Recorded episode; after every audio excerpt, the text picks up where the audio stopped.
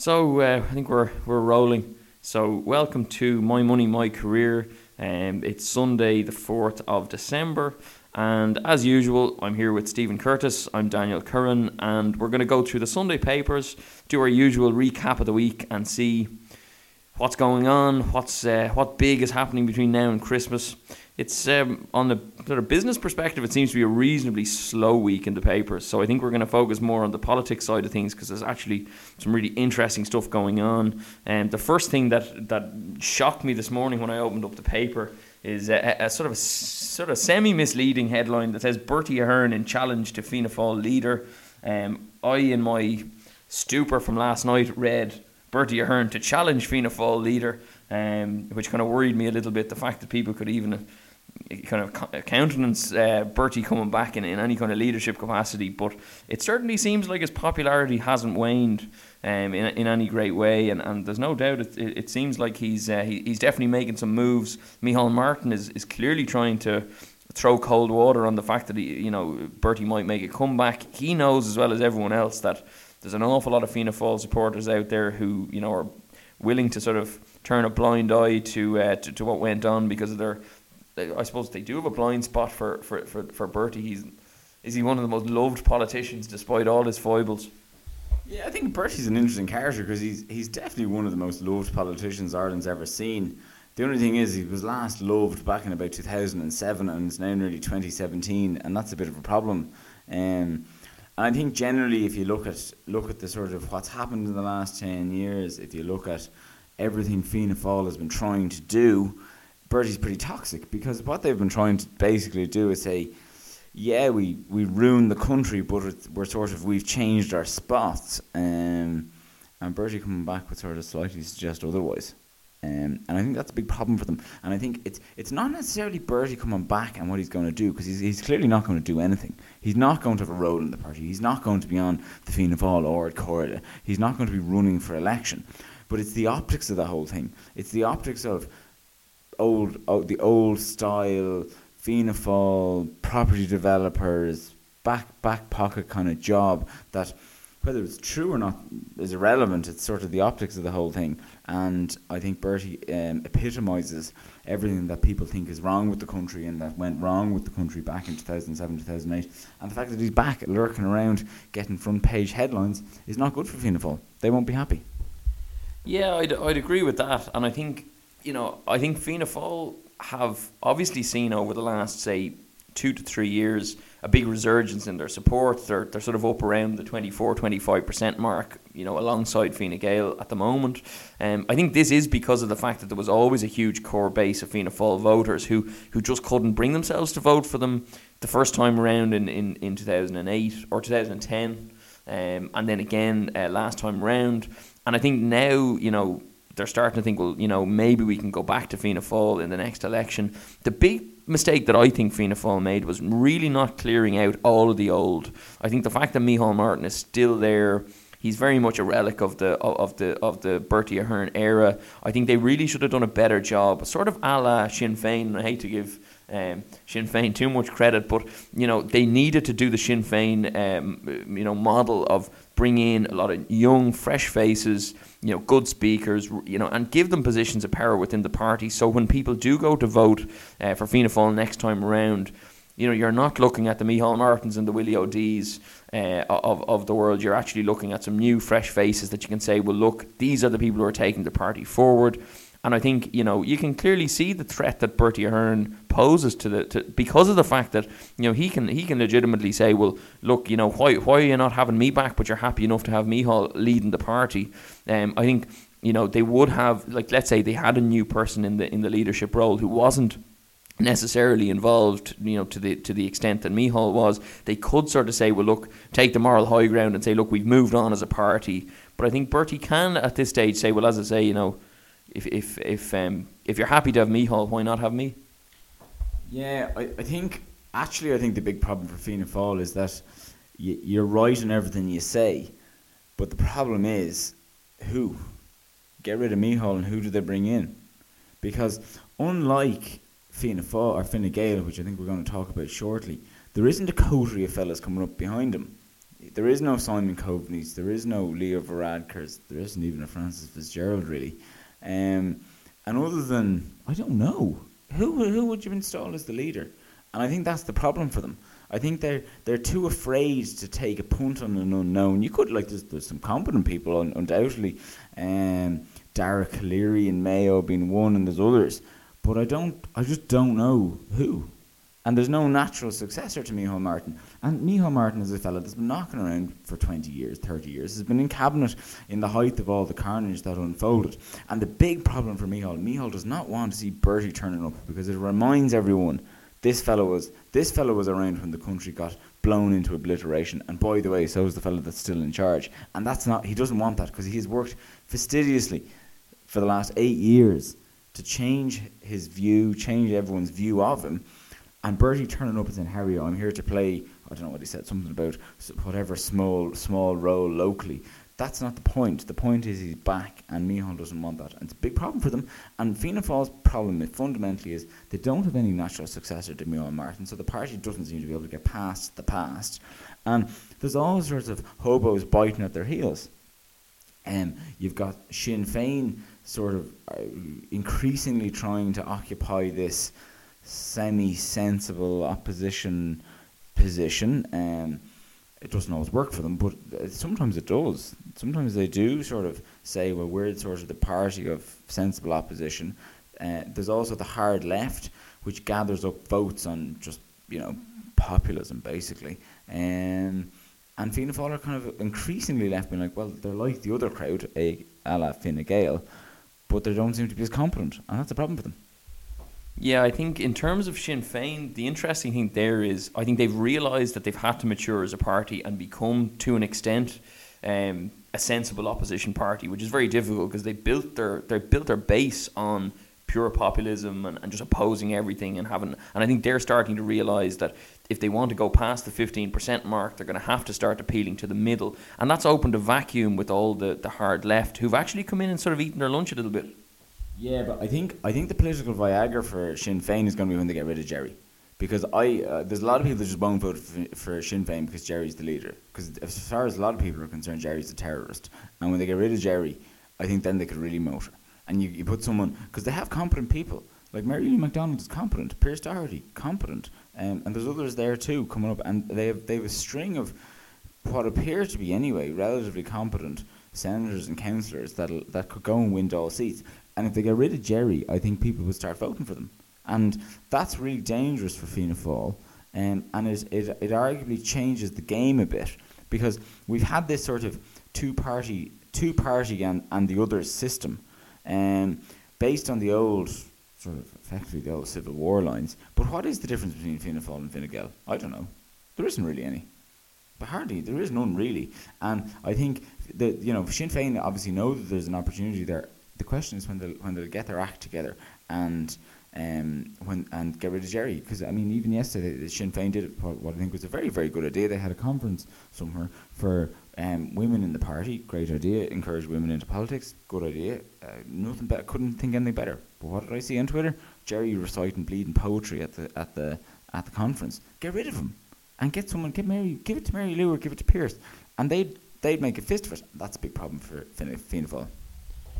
So I suppose the the theme so far has been uh, out with the old and in with the new, and that leads us into the what I think is the big story of the week, which is uh, Leo Varadkar saying he's backed by 30 TDs in a succession battle for the leadership of Fine Gael. Really, really interesting stuff um, coming out now. It's pretty much a two horse race between himself and Simon Coveney, and it's very interesting that there's just starting to, you know, a, a few sort of bitchy comments are starting to emerge. Uh, Coveney coming out saying if, if, if, if Leo spent less time buying people coffees and offering them ministries um, and more time running his own shop, I think he'd uh, he, he'd do an awful lot better. Um, really, really interesting stuff. It's clear that they're both kind of setting out their stall here, and and I think you know the the, the, the, the big thing also is is Enda trying to hang on for the Pope coming in August 2018, which I think realistically, I think if you if you went to the people and asked them, do they want Enda hanging around for another year and a half? I don't necessarily think anyone does. And I think, you know, as much as he wants to hang on to power, I think maybe the best thing for the party might be a heave, and it might be someone like Varadkar leading us into the next general election. I think that's going to be really important for the party. And I think, you know, this could be the time. I think if, if Leo has enough support, maybe a heave should be done. Yeah, I think I think there's a few things going on in Fine Gael at the moment. I think obviously, first of all, there's a lot of posturing going on between Leo and Simon Coveney, and in the background there's sort of Frances Fitzgerald there as the as the anointed one. Um, as far as End, as End is concerned, I think that, that that's sort of going on. There's like a phony war going on there at the moment, or not so phony war. The other problem I think Fine, that, that, that they have is that you know, they they look at the experience back in 2006 or 7 when there was when Richard Bruton tried the heave against Enda and lost. And I think there's a reticence there to have a heave particularly.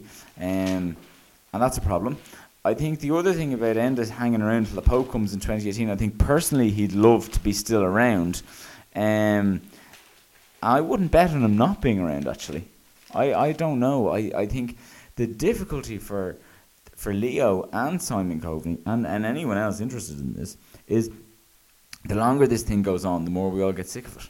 And I think if they're going to do something, they should do it and do it quickly or put up and shut up and, and let Enda pick his date. And I think if Enda's left to his own devices and left to pick a date, he will invariably go for sometime in Christmas 2018. And I don't know if the lads want that. Um, but I think they either need to get on with it or get over it. Um, I think that's kind of the point, really, isn't it? And but it'll be interesting to see. I mean, End is a End is a End is a wily old fella. Like he's been around now as leader of Fine Gael since two thousand and two. He's seen off the heaves. He's won. Well, he hasn't won two elections, but he's certainly won one election and and not lost another one. Um, and he's he's one of Fine Gael's most successful politicians ever. I think in living memory, I think he's probably the most successful politician, with the exception of Garret Fitzgerald. He's certainly more successful than Alan Dukes. He's certainly more successful than Michael Noonan. He's certainly more successful than John Bruton, who was Taoiseach, um, and led a, a, Rainbow Coalition for three years, and has been around, and he's been he's been the Taoiseach for seven. He's been the leader for what seven, 15 nearly now. Um, and I, I, I think it's a foolish thing to write him off. I think it's foolish to say Leo's here, Leo win, or Simon Coveney, and both of them are very, very competent. Um, I think for them, they need to decide or, or, or, not do anything. They need to either back or sack. Um, and I don't know if they have the support for that. I also think a big problem that we have at the moment is the ineffective nature of this uh, confidence and supply arrangement with Fianna Fáil, I think it's pretty clear from anyone who's looking at what's going on day to day in the Dáil that business isn't being done. And I think that's a problem for the average person. I think, you know, we all know, anyone who follows politics knows that, you know, this is essentially a, a, a kind of a caretaker government. Nothing is, re- no real serious legislation is going to go through. Um, you've got the hard left and, and Sinn Féin snapping at their heels the whole time. Um, it's very, very difficult. And I think you know what's in what's in the best interest of the people at this stage, in my opinion, is probably to look at an election sooner rather than later. And if I was a Fine Gael member, I would definitely be looking for some fresh leadership before we go into that election.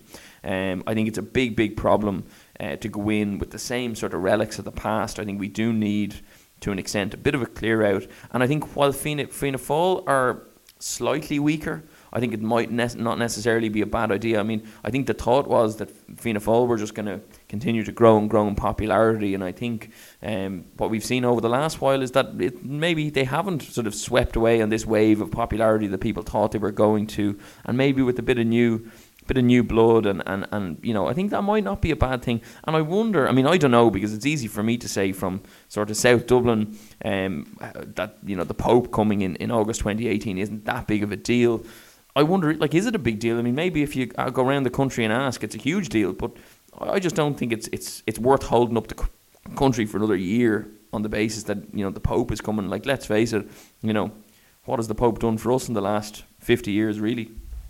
Yeah, I, well, I, I agree, but I, I I think to be honest with you, for a lot of people that vote, the Pope coming is a big deal. Um, and actually, I think for Enda, the Pope coming is a big deal. I think Enda Enda would like to be there for the Pope coming. Um, you know, look, I, I, I personally think that I, I think the lads need to move now, and I don't think they will. To be honest, I, I would be surprised. I think I would be actually surprised. I think before before we move on, before we move on from Fine Gael, I, I want to just talk about Willie O'Dea for a second because Willie or uh, Leo Varadkar. Well, actually, Leo didn't announce it, or he announced it, but Leo Varadkar is doing a a slot over Christmas on some late night music radio show. It goes from eleven fifteen to two a.m. God help us all. Listen to Leo spin some discs. But anyway, he is on the twenty seventh of December. And Willie O'Dea took the opportunity to put out a press statement to sort of having a bit of a pop at him, telling us all he was a part time politician, full time political commentator, which is probably not sort of wildly untrue. Um, and a, a little bit of a spat in, entailed on, on Twitter. Leo replied to Willie's uh, to Willie's press statement by telling Willie to chill, and everyone sort of descended into a, a sort of Twitter frenzy of this this battle. Um, but I think I, I suspect Willie just wanted it was a quiet Friday and Willie wanted a bit of publicity and it's worked brilliantly. So um, next up, I think we're going to have a chat about um, our, our one of our favourite topics here and, and something very close to Dan's heart. He's a uh, well known, uh, very, very diligent and dedicated union member. He's a, he pays his dues on time every year, turns up to the AGM, sort of wears red underpants secretly. We're talking about the ASTI Row. Um, and uh, again, the unions deciding that while some people are, well, we're all equal, some people are more equal than others. Yeah, well, it's in the, the Sunday Independent today that um, a, a, meeting happened earlier in the week, uh, and it'll be recommended that they reject uh, a pay deal, which of course it just continues the pain essentially for, for everyone involved. And I feel sorry for a lot of ordinary teachers who are just want to just want to do their job. Um, I think they've made a huge mistake in how the ASTI has has gone. Essentially, um, it's become very militant. It's you know I think I, I just think they massively mistimed their run in terms of making uh, just you know going after strike action. I think they massively misjudged the mood of the people. The fact that I mean it's actually almost the, the, the counterpoint to the let's keep the recovery going disaster from Fine Gael.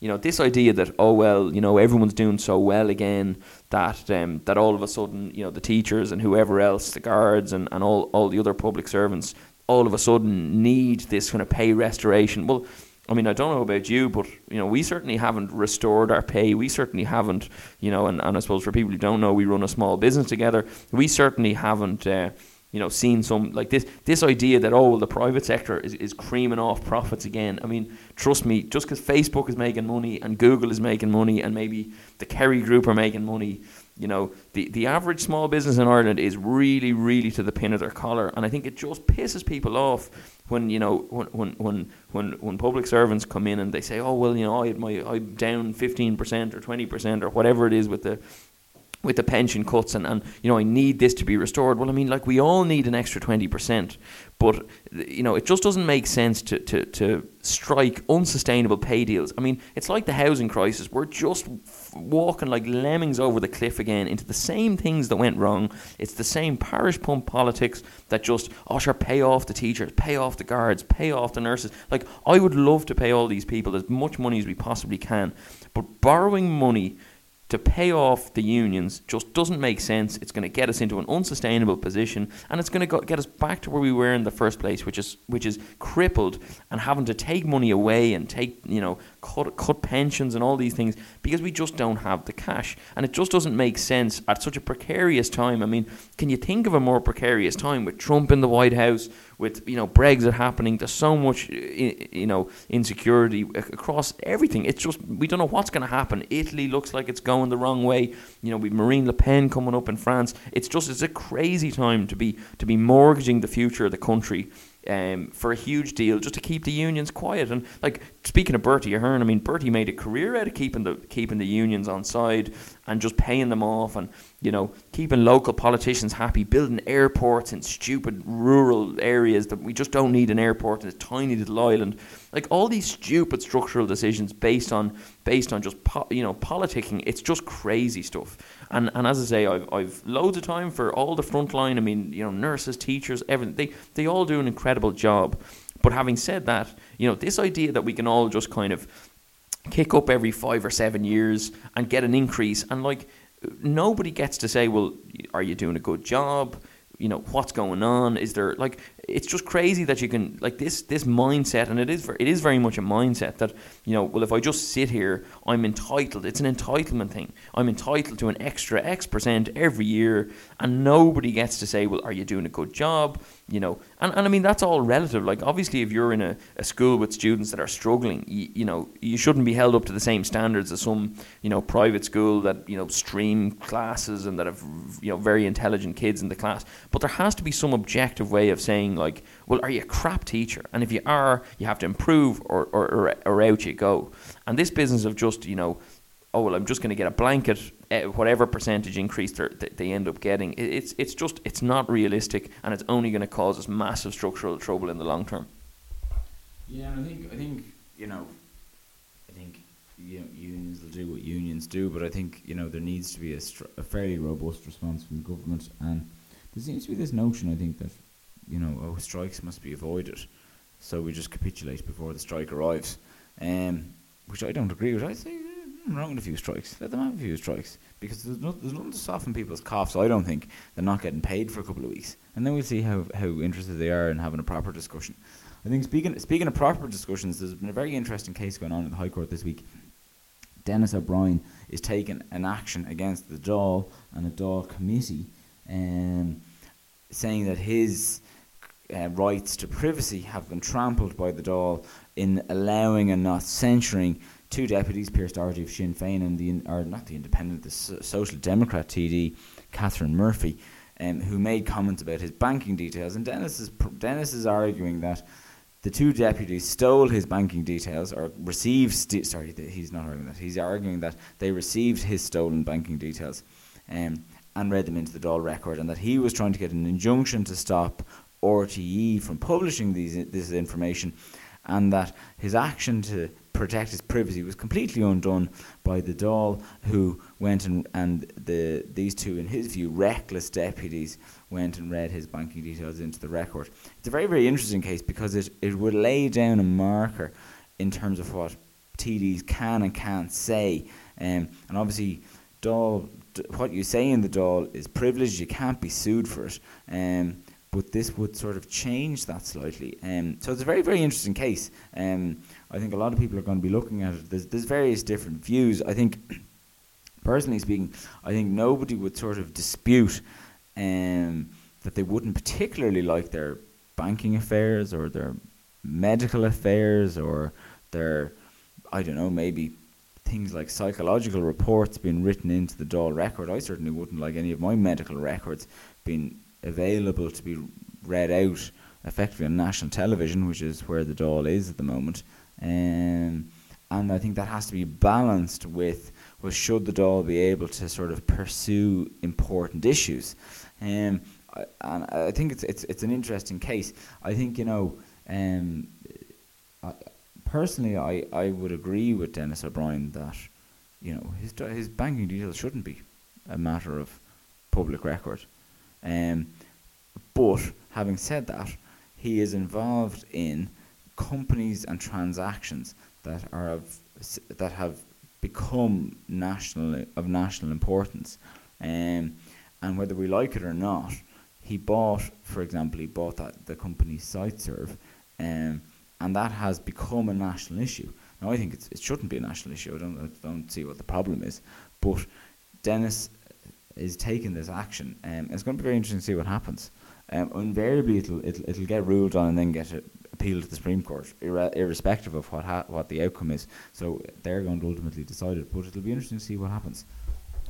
Yeah, I mean, I suppose there's a there's there's something quite interesting at play here, which is you know, when somebody takes an action like this and, and, says, look, I'm, I'm going to stand up and protect my right to privacy, just because we don't, as a country, you know, he's one of those sort of figures like Michael O'Leary and like, you know, a bunch of other people I think it's no coincidence that they're all people who've been very successful financially. Who it's sort of the, the, the it's sort of de rigueur to, you know, hate them and not like them and maybe begrudge them.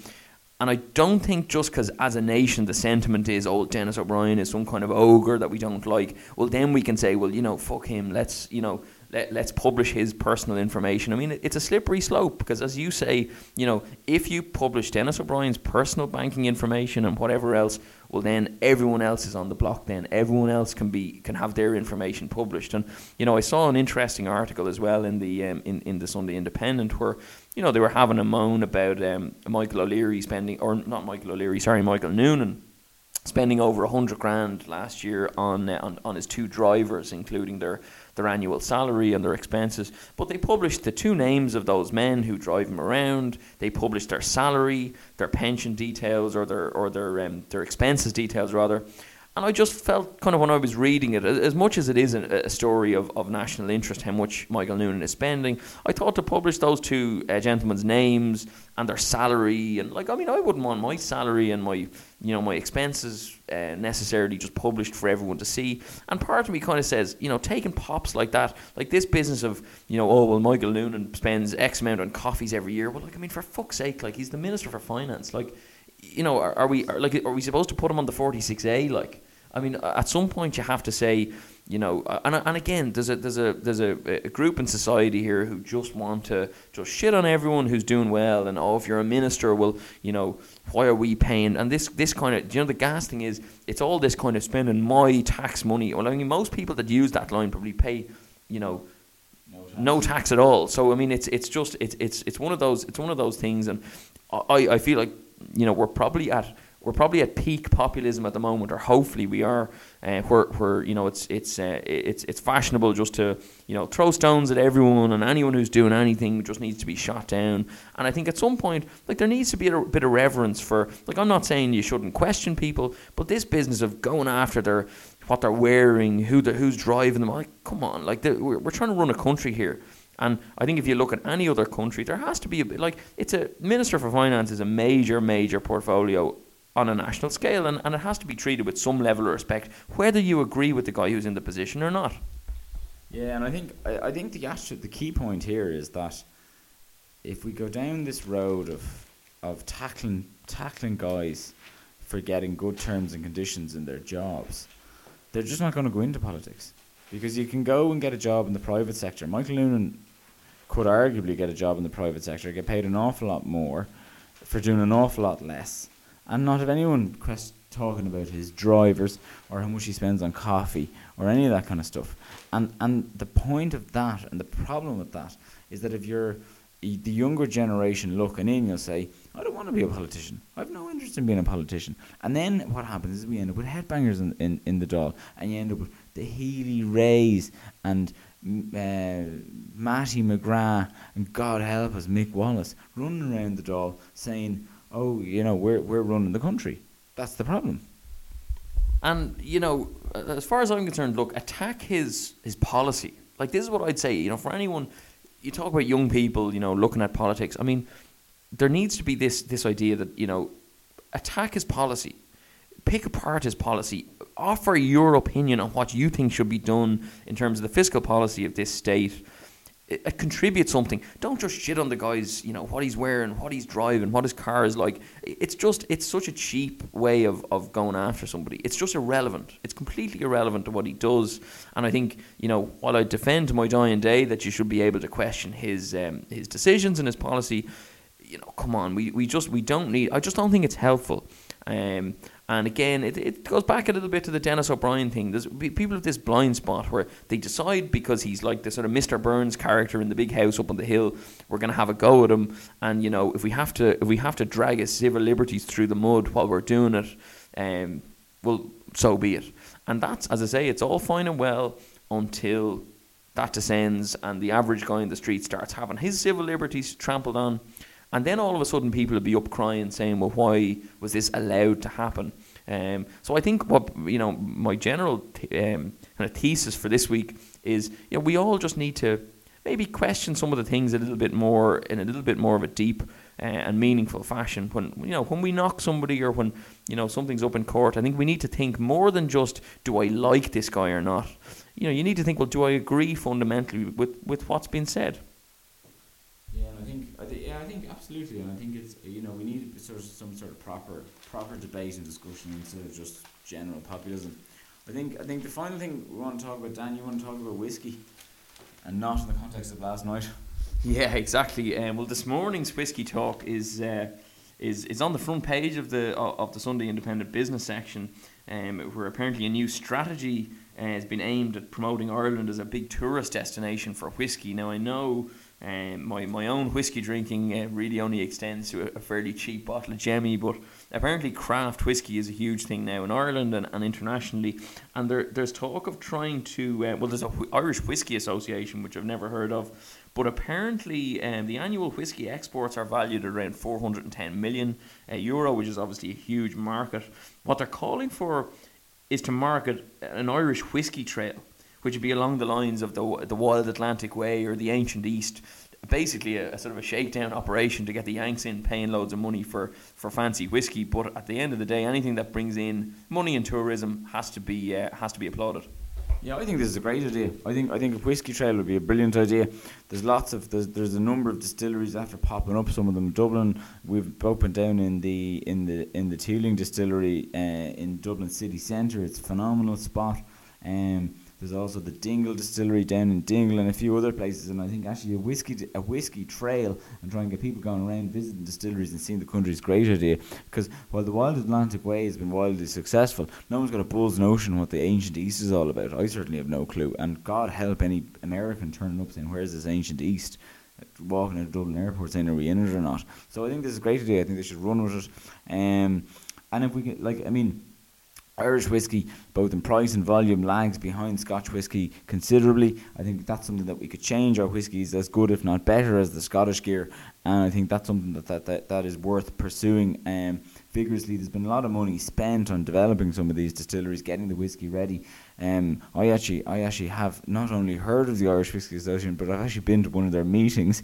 Got, uh, they did a, a whiskey talk in the Gresham Hotel about two years ago that I was at. You paid twenty quid in, you got to try nine whiskies, and sadly for us all there, the fellow doing the talk also tried the nine whiskies, so it got very interesting towards the end. but that's the kind of thing, that's the kind of clever tourism that we need to pursue. We can't, we can't compete with buckets and spades because it pisses rain here all the time. We can't just rely people turning up saying, "Oh, aren't the green fields phenomenal?" Because they're just green fields. We need to box clever, and I think whiskey's the way we can do that. Yeah, I'd agree with that, and I think uh, we need to learn some lessons from uh, from our friends in the Web Summit that when we do get all these people in, that we don't end up, uh, you know, making stupid parochial decisions that mean, you know, uh, I suppose Scotland or someone else ends up taking our uh, taking our lunch on that front. I think we need a bit, bit of joined up thinking and, and a bit of a plan in place. And there's no doubt, you know, uh, as many of these things as we can do. I mean, remember the uh, the gathering. I mean, everyone took the piss out of the gathering, but the amount of people it brought in was ridiculous. The amount of money, and, and I think the more of those initiatives we have, the better. But they need to be they need to be joined up. They need to be done properly. Um, and I think you know I think we can we can do really well. But they're the type of things that are going to get us back. And, and you know in, in light of Brexit and all these challenges that we have in terms of exporting, I think bringing people into the country and get them to spend their hard earned in Ireland is is a major way forward. Yeah, I think, and actually, I, I was I was a big fan of the gathering. I thought the gathering was a great idea, and I remember I think it was it Liam Neeson got up on his high horse and oh, it's a shakedown. Like when was tourism anything other than a shakedown? Tourism has always been a shakedown. You bring people in, you charge them money, you provide them with a service, and if they're happy, they come back. Gabriel Byrne. Sorry, no, it wasn't Liam Neeson. Apologies to Liam Neeson. It was Gabriel Byrne. He got very upset. Oh, it's it's a shakedown. This is terrible. Well, like no one ever said, "Oh, free trips to Ireland and we put you up while we're here." That just doesn't happen. Um, and I think you know, tourism in Ireland is is, is somewhat Dublin centric, um, and I think any effort to make it less Dublin centric is a good thing. Um, I think the ancient East ain't gonna ain't gonna happen. Um, so I think uh, whiskey's whiskey's the way to go. Um, so that's that's my view on that. One last thing I just wanted to have a chat about before we go is uh, another article that I saw, and this is sort of a bugbear of ours, and I, I wanted to ask you, being the uh, the, the mortgage and lending guru, um, what you think. There's an article again in the in the in the Sunday Independent. It's basically saying that people are going to have to be very careful now taking out long term mortgages in their older age, i.e., in their sort of mid 30s to mid 40s, on the basis that you know they're going to be still paying off these huge mortgages into their 70s it's going to really affect their, their standard of life. I mean, the idea of retiring early now is just is just off the table. Even the, the idea of retiring at a normal age of 65 is, is, is becoming out of the question. And the fact that we have a pensions crisis, and this is something that you know for guys in our in our late twenties, we keep kind of banging on this drum that people just people our age just don't really seem to appreciate the fact that if you're in your late 20s, early 30s, mid 30s, and you haven't provided for yourself and you've, you know, you've just no idea what you're going to do when you're older and you're looking back at your parents maybe and saying oh well you know they got a pension and they're okay you know i think people are i don't know whether they don't realize or whether they just don't care or whether they're just putting their head in the sand that the whole you know defined benefit defined contribution thing has changed and it, the game has changed completely. And i don't think people understand that you know poverty in their old age and just massive debt problems in their old age it's it's what's coming down the track of them. And i think as i say there is an awful lot of head in the sand mentality. And I think to Leo Varadkar, to speak of him again, you know, to be fair, has, has mooted the idea of a you know a workplace pension and some kind of mandatory pension. I think something needs to be done there massively because if people don't realise that, I think I think people just you know take out these thirty year uh, mortgages on the basis that look, you know, what'll happen in thirty years, I'll I'll worry about it then, or the idea that you know my property will will appreciate in value to the point that you know, it's it's it's not it's going to be a non-issue by the time it may be in my early 60s. This is a huge problem, and this thinking is really going to again lead us off a cliff. So, what, what what do you make of that? What do you think people should be doing now if they're maybe in their late 20s or early 30s looking at a mortgage? Yeah, I think I think we're all going to like the reality is we're all going to be working longer. Um, I, I think some of us need to get away from this idea that we're going to own a house. It's just not going to happen. Um, and I think if you are if you are working and you have some disposable income, you should start thinking about what you're going to do when you retire, because like the reality is, is the state is by the time any of us get to 65 or 70 the state's going to stop paying. There's just, there'll be too many of us so they'll stop. It'll be it'll be everyone for themselves and the people the, the reality is that by the time it comes to retirement age mar yeah 65 which we all currently think of retirement age the only people that are going to be able to retire are people that are prepared for it. And this idea that you'll come to 65 that's great. Pension will ca- you'll, you'll turn up at the post office, collect your check every week. I think that that idea is bogus. Um, and I think we need to be. I think people need to. If you're, I think if you're in your late twenties, early thirties, and you haven't started providing for retirement, you either need to accept the fact that you're not going to be retiring at sixty-five and get on with it, and be prepared to work till you're knocking eighty, or do something about it. And the way you do something about it is you start paying into a pension. Very simple. So on that sobering note, I think we'll leave it there for this week. Um, that was episode five of My Money, My Career.